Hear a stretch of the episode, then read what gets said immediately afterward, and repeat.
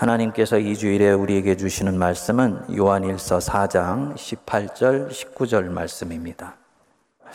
사랑 안에 두려움이 없고 온전한 사랑이 두려움을 내쫓나니 두려움에는 형벌이 있음이라 두려워하는 자는 사랑 안에서 온전히 이루지 못하였느니라 우리가 사랑하면 그가 먼저 우리를 사랑하셨음이니라 아멘.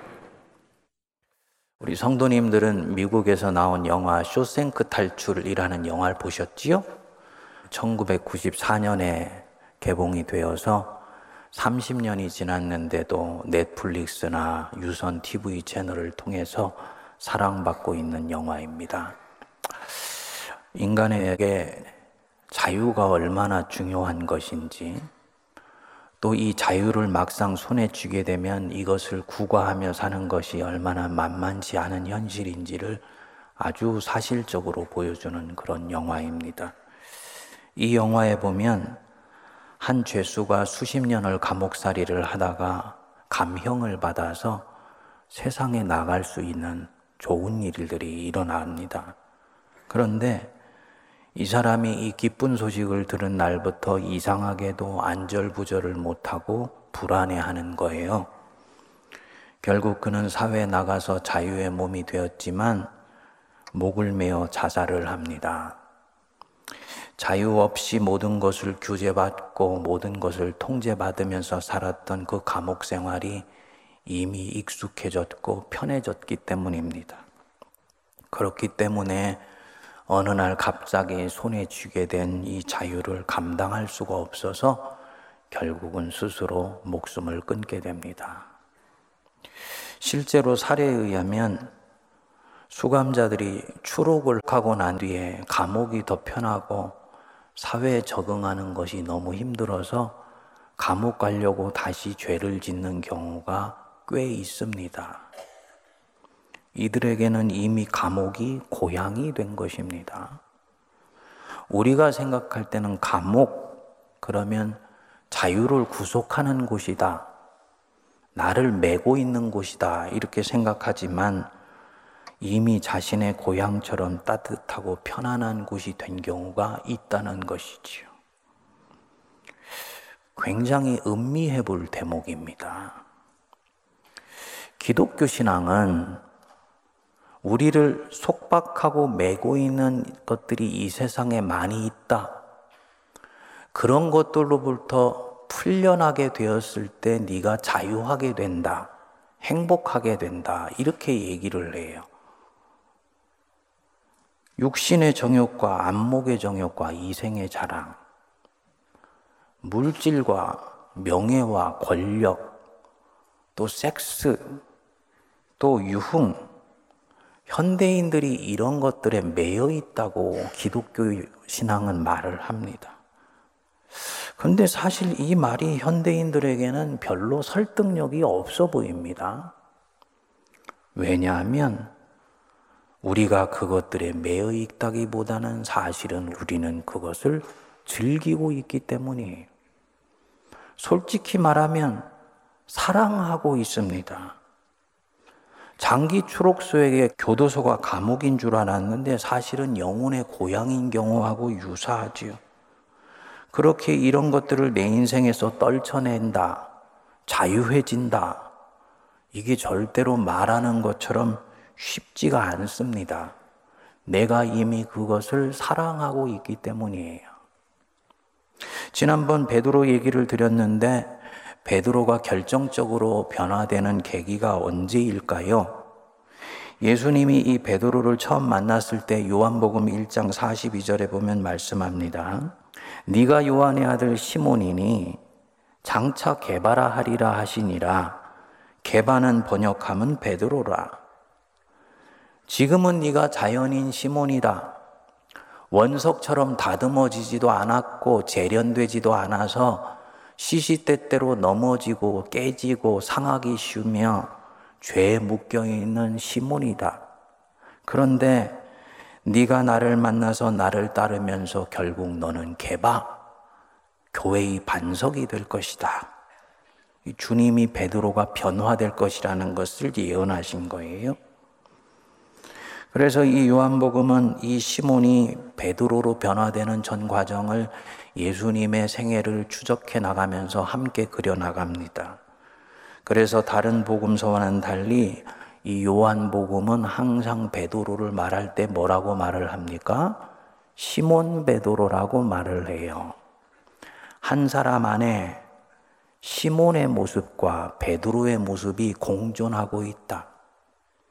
자연인 시몬처럼 깨지기 쉽고 넘어지기 쉽고 그래서 자기도 감당하지 못하는 말을 내뱉어 놓고는 결국은 삼켜버리는 그 연약한 모습인 시몬이 있는가 하면 또 다른 이면에는 베드로와 같은 모습이 있어서 하나님을 사랑하고 하나님의 나라를 순전히 추구하고자 하는 열망을 가지고 있는 이 베드로가 공존하고 있다는 거예요. 그래서 이 베드로를 얘기할 때 계속 시몬 베드로, 시몬 베드로 이렇게 말을 합니다. 근데 이런 시몬 베드로가 결정적으로 변화되어서 시몬 딱지를 떼고 베드로로 딱 변화되는 순간이 와요. 그게 언제냐? 부활하신 예수님 만났을 때, 그분의 능력을 체험했을 때, 지난번 설교를 하면서 말씀드렸지요. 하나님이 죽은 자를 살리시며 없는 것을 있는 것으로 만드시는 하나님이라는 걸 알게 될 때에 이 사람들이 이제 자유하기 시작한다고 말씀드렸어요. 여태까지 자기들을 묶고 있었던 것에서 풀려나기 시작한다고 말씀을 드렸습니다. 여태까지 자신들은 돈과 명예와 권력 같은 것이 자신들을 살아있게 하고 자신들을 행복하게 하는 힘이 있는 것이라고 믿었습니다. 그런데 이것들보다 더 큰 능력이 내게 임한다. 그래서 이 큰 능력이 내게 오게 되었을 때 이 사람은 여태까지 묶여 있던 것에서 자유하게 된다고 말씀드렸습니다. 하지만 이 단계에서 끝나면 그는 아직 변화된 것이 아니에요. 그는 여전히 능력을 숭상하는 거예요. 힘을 숭상하는 것입니다. 하나님이 더 큰 능력 가지셨다는 걸 알았기 때문에 작은 능력, 작은 힘을 이제 떠나보낼 수 있게 된 것입니다. 여전히 그는 힘을 숭배하고 이 능력을 필요로 합니다. 그렇다면 그는 하나님을 믿어도 하나님의 능력 때문에 믿고 있는 거지요. 그 힘을 필요로 해서 믿는 거예요. 이것은 내적인 변화가 아닙니다. 기독교적인 변화가 아니에요. 숭배하는 대상을 돈, 명예, 권력, 쾌락에서 하나님으로 바꿨을 뿐이에요. 그래서 그런지 요한복음 21장 11절에 보면 이런 말씀이 나옵니다. 시몬 베드로가 올라가서 그물을 육지에 끌어올리니 보십시오. 지금 베드로는 분명히 부활하신 예수님을 만났죠. 하나님의 능력을 체험했습니다. 그런데 그는 여전히 시몬 베드로예요. 요한의 아주 날카로운 통찰입니다. 부활하신 예수님을 만났지만 그의 능력만 체험한 것으로는 그는 변화가 없다. 그는 여전히 시몬 베드로이다. 근데 이 시몬 베드로 앞에 묘한 장면이 펼쳐지게 됩니다. 육지에 올라와 보니까 예수님이 숯불을 피워 놓으신 거예요. 이 숯불, 베드로에게 뭐가 떠오르겠습니까? 예수님 잡혀가셨던 그 대제사장 집의 뜰 앞에 피워져 있던 숯불이에요. 그 숯불 앞에서 불을 쬐면서 계집종이 베드로를 알아보고 물었죠. 어, 너 저 예수 따르고 있던 바로 그 사람 아니야? 베드로가 이 앞에서 결국은 세 번을 예수님을 부인했어요. 그러니까 이 숯불 하면 이 베드로에게는 뼈 아픈 자기의 민낯이 드러난 아픈 장면입니다. 그런데 우리 예수님이 이런 베드로의 마음을 아시는지 모르시는지 부활하셔서는 숯불을 피워 놓으시고는 이 베드로를 그 앞에 초대하신 거예요. 그리고 이제 물으십니다. 요한의 아들 시몬아, 네가 이 사람들보다 나를 더 사랑하느냐? 무슨 얘기냐? 너는 아직 시몬이야. 아직 인간적인 것, 연약한 것, 죄의 힘에 노략질 당하는 그 모습 그대로이고 심지어는 죄의 힘에 노략질 당하는 네 자신의 모습을 은근히 즐기고 사랑하기도 하는 그런 시몬이다. 그렇지만 그럼에도 불구하고 네가 나를 이 사람들보다 더 사랑하느냐? 물으신 거죠. 사랑의 질서를 물은 거예요. 사람들뿐만 아니라 이 세상의 그 어떤 것보다도 네가 나를 사랑하느냐? 한 번 묻고 두 번 묻고 세 번 물으셨습니다. 세 번째는 21장 17절에 보시면 요한의 아들 시모나 비교하지 않죠 이제 네가 나를 사랑하느냐 앞에서는 필레오로 물으셨어요. 인간적인 사랑입니다. 조건부 사랑이에요. 그가 나를 좋아하기 때문에 나도 그를 좋아하고 내가 무엇인가를 사랑할 만한 여건이 되기 때문에 사랑하는 것. 이거 필레오예요. 근데 우리 예수님이 앞에서는 필레오로 물으셨는데 이 세 번째에서는 아가페오메 네가 나를 아가페로 사랑하느냐? 신적인 사랑으로 네가 날 사랑할 수 있느냐? 하나님이 너를 무조건 사랑하시듯이 네가 나를 사랑할 수 있느냐? 이렇게 물으셨습니다. 베드로가 고통하면서 정직하게 대답합니다. 베드로가 근심하여 이르되 주님 모든 것을 아시오매 기가 막힌 말씀이에요. 모든 것을 아시오매 주님은 내 속에서 무슨 일이 일어나는지 알고 계십니다. 내가 얼마나 깨지기 쉬운 자인지, 얼마나 망가지기 쉬운 자인지, 죄의 권세를 떨쳐버렸다고 하지만 얼마나 내가 그 죄에 의해서 쉽게 흔들리는지, 그래서 내가 말한 것도 스스로 지키지 못하고 스스로 삼켜버리는, 그래서 나도 나 자신을 싫어하는 경우가 너무나 많은 그런 사람인 것.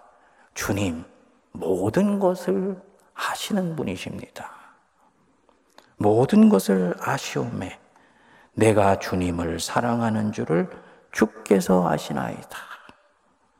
베드로가 아가페로 사랑한다고 대답했을까요? 필레오로 사랑한다고 대답했을까요? 대답이 없으세요? 갑자기 이 헬라어가 튀어나와서 그렇습니까? 필레오 사랑하는 거지. 베드로는 자기가 주님을 세 번 부인할 때까지는 아가페로 사랑할 수 있을 줄 알았어요. 근데 자기 영혼의 실체를 그때 들여다보고 난 뒤에 자기는 절대로 아가페로 주님을 사랑할 수 없다는 걸 깨닫게 돼요. 그러니까 근심하며 말하기를 내가 주님을 사랑하되 필레오로밖에 조건부로밖에 주님 사랑할 수 없다는 것 우리 주님 아십니다. 이런 내 사랑도 받으시겠습니까? 그 뜻이죠. 자기 바닥을 본 사람입니다. 그리고 이 자기의 바닥을 오픈하는 것을 이제는 두려워하지 않아요. 노임받았기 때문이죠. 그리고 나서 이 사도 요한이 시몬 베드로를 달리 부릅니다. 19절 같이 읽어 볼까요? 시작. 이 말씀은 하심은 베드로가 어떠한 죽음으로 하나님께 영광 돌릴 것을 가리키심이러라. 이 말씀을 하시고 베드로에게 이르시되 나를 따르라 하시니. 자, 보십시오. 이때까지 계속 시몬 베드로라고 얘기했는데 이 세 번의 물음과 세 번의 대답이 있고 난 뒤에 이 사도 요한이 시몬 베드로를 뭐라고 불러요? 베드로라고 불러요. 그러니까 사도 요한은 아는 거예요. 베드로가 이때 비로소 변화되었다는 거. 시몬 베드로에서 시몬 딱지 떼고 이때 비로소 베드로가 온전히 변화되었다는 거. 질문이 일어나지요. 무엇이 그러면 베드로를 변화시킨 것이냐? 부활의 능력을 체험했을 때도 시몬 베드로였는데 무엇이 그러면 이 대화 속에서 베드로를 변화시킨 것이냐? 예수님의 사랑입니다. 주님의 사랑. 당신 버리고 인생 고개 떨구고 자기가 버리고 갔던 그 물고기 잡겠다고 금을 다시 잡은 그 시원치 않은 제자. 그 제자를 치유하시고 회복해서 다시 세우시겠다고 찾아오신 이 예수님의 사랑에 이 베드로의 가슴이 멍이 그날 든 거예요. 제자의 내면을 꿰뚫어 보시 숯불 앞에 초대하셔서 직면하기 싫은 이 제자 앞에 자기의 상처를 딱 들이대고 이제 외과 의사처럼 베드로의 내면을 수술하기 시작합니다. 세 번 부인했던 베드로에게 세 번을 물으세요. 네가 나를 사랑하느냐? 한 번씩 물으실 때마다 이 베드로 속에 있었던 상처의 각질이 벗겨지기 시작하지요. 한 번 물을 때 한 번 벗겨지고 두 번 물을 때 두 번째 벗겨지고 세 번째를 완전히 벗겨지게 되었을 때 이 베드로는 비로소 주님이 자기를 진정으로 사랑하시고 있다는 걸 알게 되는 거예요. 자기를 여전히 기대해 주시고 있고 여전히 소망을 가지고 계시고 사람 구실할 것이라고 믿으니까 내 양을 치라 하고 사명을 맡기신다는 것 베드로가 알게 된 것입니다. 여러분 부활의 능력이 사람을 변화시킵니다. 부활의 능력이 나를 자유케 해요. 하지만 기독교 신앙이 갖고 있는 추구하는 이 능력은 다른 게 아니에요. 마력이 아니에요. 이 능력은 사랑의 능력입니다. 주님이 부활하셨다. 우리를 위해서 부활하신 거예요. 주님은 부활하셔서 당신이 하나님이심을 굳이 보이실 필요가 없어요. 그분은 스스로가 자증하면서 하나님이신 거예요. 사람에게 하나님됨을 보이실 필요가 없어요. 그런데 부활하셨어요. 우리를 살리시기 위해서 사랑하시기 때문에 부활하신 거예요. 이 사랑의 능력이 베드로의 마음을 만졌을 때 베드로가 이때까지 묶여 있었던 모든 것에서 풀려나기 시작하고 자기 상처에서도 노임받게 됩니다. 이제 이 사람 자유함 가운데서 하나님만을 사랑할 수 있는 사람으로 변화되었습니다. 이 세상을 압도해 버리는 더 큰 사랑이 자기에게 임하니까 여태까지 자기가 사랑해 왔던 것들을 하나씩 하나씩 떠나보낼 수 있어요. 그리고 하나님만을 사랑하는 사람이 되는 것입니다. 오늘 우리에게 주신 본문 보십시오. 사랑 안에 두려움이 없고 온전한 사랑이 두려움을 내쫓는다. 우리를 묶고 있는 것들이 있죠. 이 우리를 묶고 있고 우리를 장악하고 우리를 속박하고 있는 거. 이것들은 우리를 장악하는 방법이 있어요. 우리에게 두려움을 불어넣어서 우리로 하금 거기에 매게 만들고 그것을 사랑하게 만들어요. 너 돈 없어 봐. 돈 없으면 사는 것 힘들어져. 인생 노년에 돈 없으면 사는 것이 고달퍼져. 지금 두려움을 내게 집어넣어 주는 것이죠. 그래서 나로 하여금 이 돈을 사랑하도록 만들고 집착하게 만드는 거예요. 너 힘이 없어 봐. 사람들이 너를 함부로 대하게 돼. 치욕감 느끼면서 살고 싶어? 두려움을 넣어주는 것입니다. 그래서 나로 하여금 이 힘을 추구하고 권력을 쫓아가게 만들어요. 그런데 이 두려움이 언제 제압되는 것이냐? 내 안에 온전한 사랑이 들어오면 이 두려움이 내몰아지게 됩니다. 그래서 사도 요한이 이 사랑이 한 사람 안에서 작동하는 은혜의 메커니즘을 잘 알기 때문에 이 말씀을 하는 거예요. 사랑 안에는 두려움이 없고 온전한 사랑이 두려움을 내쫓는다. 여러분, 사랑 안에 두려움이 없는 거 믿으세요? 우리 교회 은퇴 장로님 집을요, 부임 심방에서 갔더니 그 은퇴하신 장로님이 두 분이 만나게 된 러브 스토리를 얘기를 해 주시더라고요. 장로님은 가난한 집의 아들이고요. 이 권사님은 지방에서 올라왔지만은 부잣집 딸이었던 거예요. 근데 두 분이 눈이 맞아가지고 연애를 하기 시작했다는 것을 권사님의 본갓집에서 알게 된 것입니다. 가난한 집에 내 딸을 시집 보내게 되면 인생이 불행하겠다 싶어가지고 아버지 어머니가 올라오셔가지고 이 권사님을 강제로 휴학을 시키고 기차를 태워가지고 집으로 데리고 내려가게 됐습니다. 근데 이 권사님이요, 달리는 기차에서 뛰어내렸습니다. 어, 권사님이 저한테 그래. 목사님, 그때 그 용기가 어디서 났는지 모릅니다. 권사님이 그 뛰어내리는 걸 보고요. 처녀인 거죠. 뛰어내리는 걸 보고, 야, 이 둘 사이 갈라놓으면 딸 자식 장례 치르겠다 싶어가지고, 네가 원하는 대로 해라. 여러분, 사랑 안에 두려움이 없습니다. 이 사랑이 한번 눈에 씌면은요, 물불을 가리지 못해요. 인간의 사랑도 그런데 하나님이 나를 사랑한다는 걸 알게 되면 내가 오죽하겠습니까? 내가 그 하나님 사랑에 가슴이 뜨거워져서 그분 사랑하기 시작하면 진짜 내가 주님 사랑하는 마음 안에는 두려움이 없어지게 돼. 그리고 온전한 사랑이 이 두려움을 내쫓게 됩니다.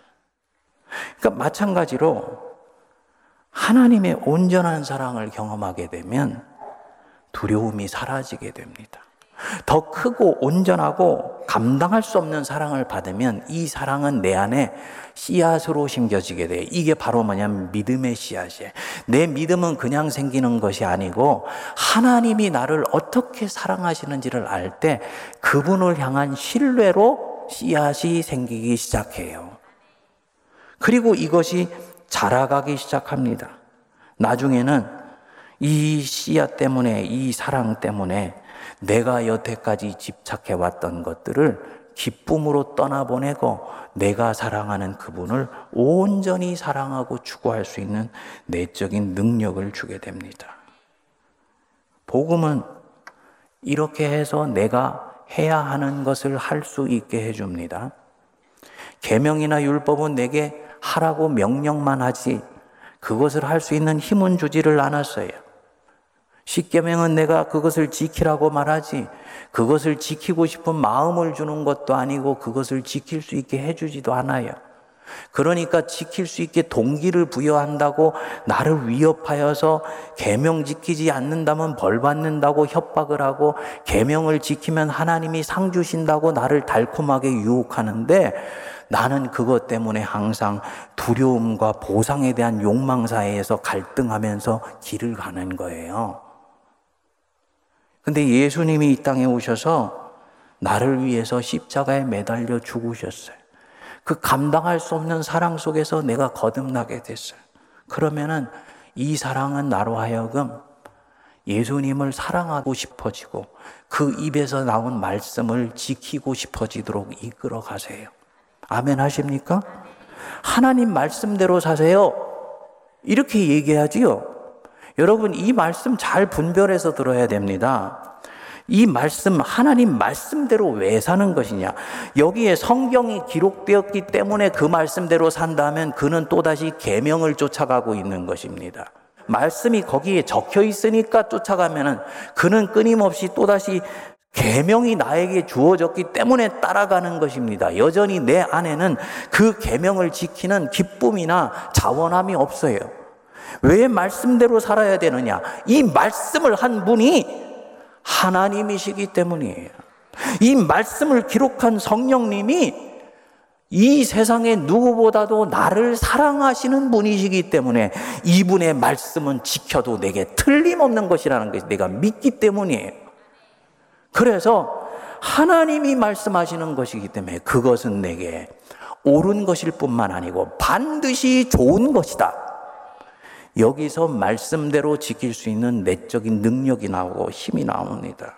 복음은 그래서 나로 하여금 해야 할 것을 자발적으로 할 수 있게 힘을 주세요. 원하는 바 선은 행하지 않고 원치 아니하는 바 악을 행하던 사람이 이제는 이 복음의 능력으로 내가 의지하는 것을 기쁨으로 할 수 있게 됩니다. 하나님의 사랑에 감전된 사람은 다 이렇게 살기 시작합니다.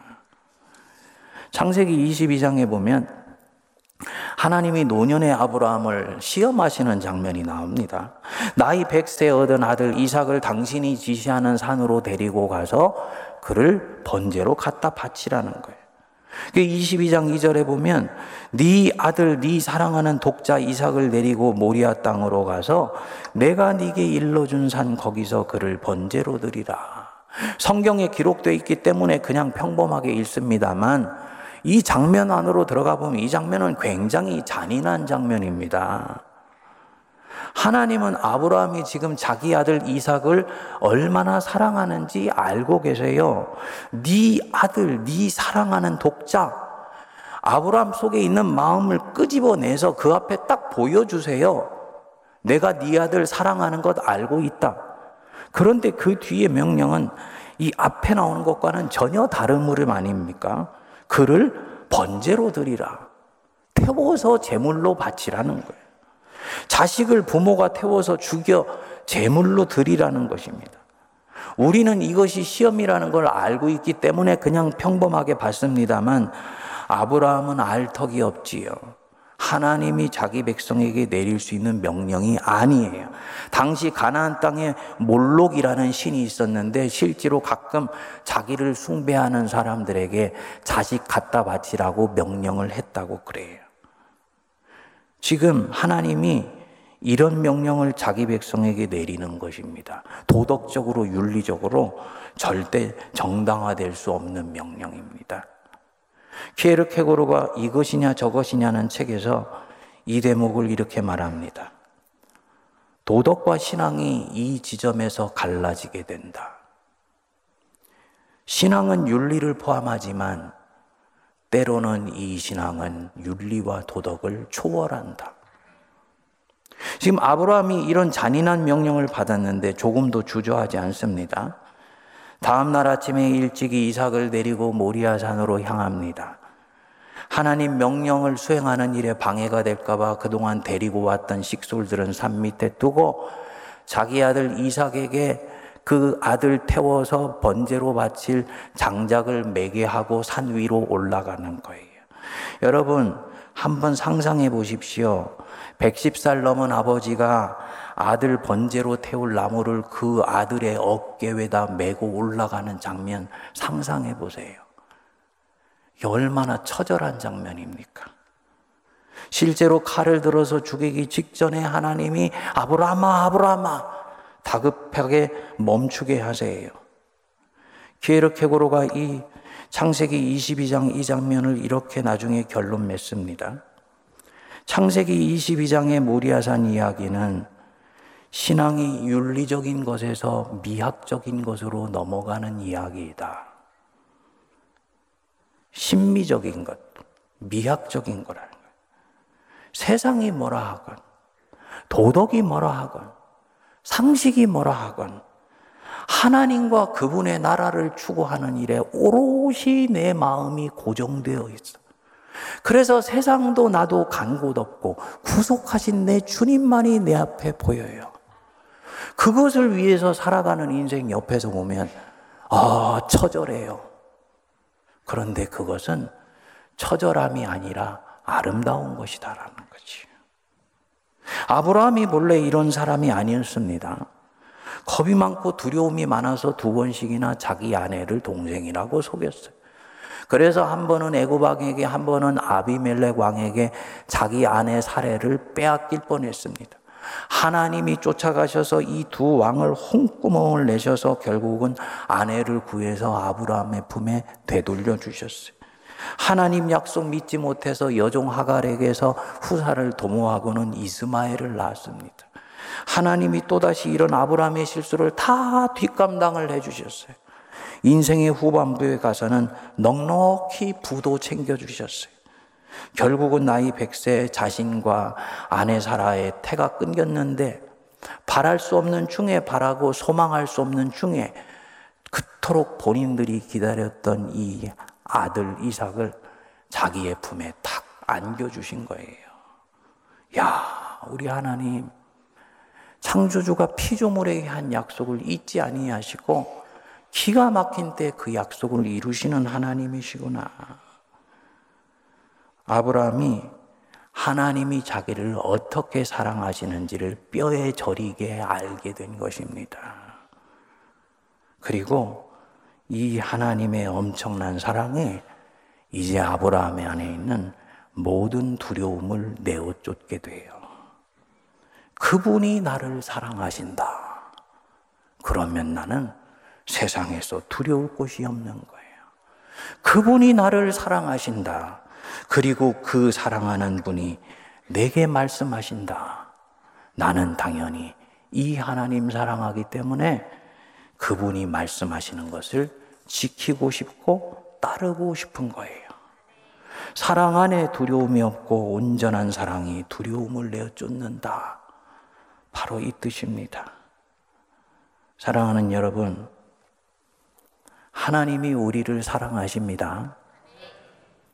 하나님이 우리를 진심으로 사랑하세요. 성도들은 예수님을 믿고 나면 그래서 내가 어떻게 살아야 될 것인가? 그리스도인으로서 이제 어떻게 살아야 되는가? 바로 이 삶의 덕목에 관심을 가져요. 근데 이것은 구약적인 방식이고 유교적인 방식이에요. 하나님을 내가 믿게 되면요. 이때부터 이 사람이 해야 되는 작업이 있습니다. 하나님이 지금까지 나를 어떻게 독수리 날개로 업어 여기까지 이끌어 오셨는지를 되돌아봐야 돼. 내 인생에 묻어 있는 하나님의 사랑의 흔적 하나하나를 내 뼛속에 넣어야 돼요. 하나님이 성경을 통해서 어떻게 나를 사랑해 오셨는지를 깊이 들여다보기 시작해요. 그리고 이 사랑을 내가 가슴에 부딪히게 알게 되면 이 사람은 놀랍게도 이제부터 자기를 묻고 있었던 것에부터 하나씩 하나씩 노인받기 시작해요. 그리고요, 나를 사랑하는 그분이 말씀하시기 때문에 이분이 기록해 놓으신 이 성경에 있는 말씀을 지키고 싶어지게 됩니다. 당연히 지키고 싶은 열망이 불일 듯 일어나게 돼요. 그래서 하나밖에 없는 아들도 바치라면 바칠 수 있는 거예요. 오해 마세요. 하나님은 절대로 여러분들한테 아들 번제로 태워드리라고 명령하시지 않으세요. 아멘 하시죠? 근데 왜 그날 이거 태워드리라고 했을까요? 하나님만큼이나 사랑할 수 있는 대상이 아브라함에게 있다는 걸 본 거예요. 아내가 바로 그 대상이었다면 그렇게 하나님이 시험할 수 있는 거지. 뭘 얘기하는 것이냐? 주님은 당신이 우리가 주님만 먼저 사랑하기를 바라세요. 어떻게 사랑하시냐? 하나밖에 없는 아들을 우리를 위해서 내줄 정도로 사랑하세요. 우리는 고아가 아니다. 세상에 버려진 자가 아니다. 예수께서 세상에 있는 자기 사람들을 사랑하시되 끝까지 사랑하셨다. 믿으시기 바랍니다. 그래서 자기 아들을 아끼지 아니하시고 우리 모든 사람을 위해 내주신 이가 어찌 그 아들과 함께 모든 것을 우리에게 주시지 아니하겠느냐? 누가 우리를 그리스도의 사랑에서 끊겠느냐? 환난이나 곤고나 박해나 기근이나 적신이나 위험이나 칼이랴 그 어떤 것도 우리 주 그리스도 예수 안에 있는 하나님의 사랑에서 우리를 끊을 수 없느니라. 여기까지 내 믿음이 이뤘기 때문에 우리는 두려워하지 않습니다. 두려워하지 마십시오. 세상에 나가 삼켜지지 않을까 불안해하거나 염려하지 마세요. 예수님이 우리를 두렵게 하는 이 모든 것들 꺾으시고 부활하셨어요. 그것들을 절대로 우리를 삼키지 못하도록 주님께서 이미 이것들을 이기셨습니다.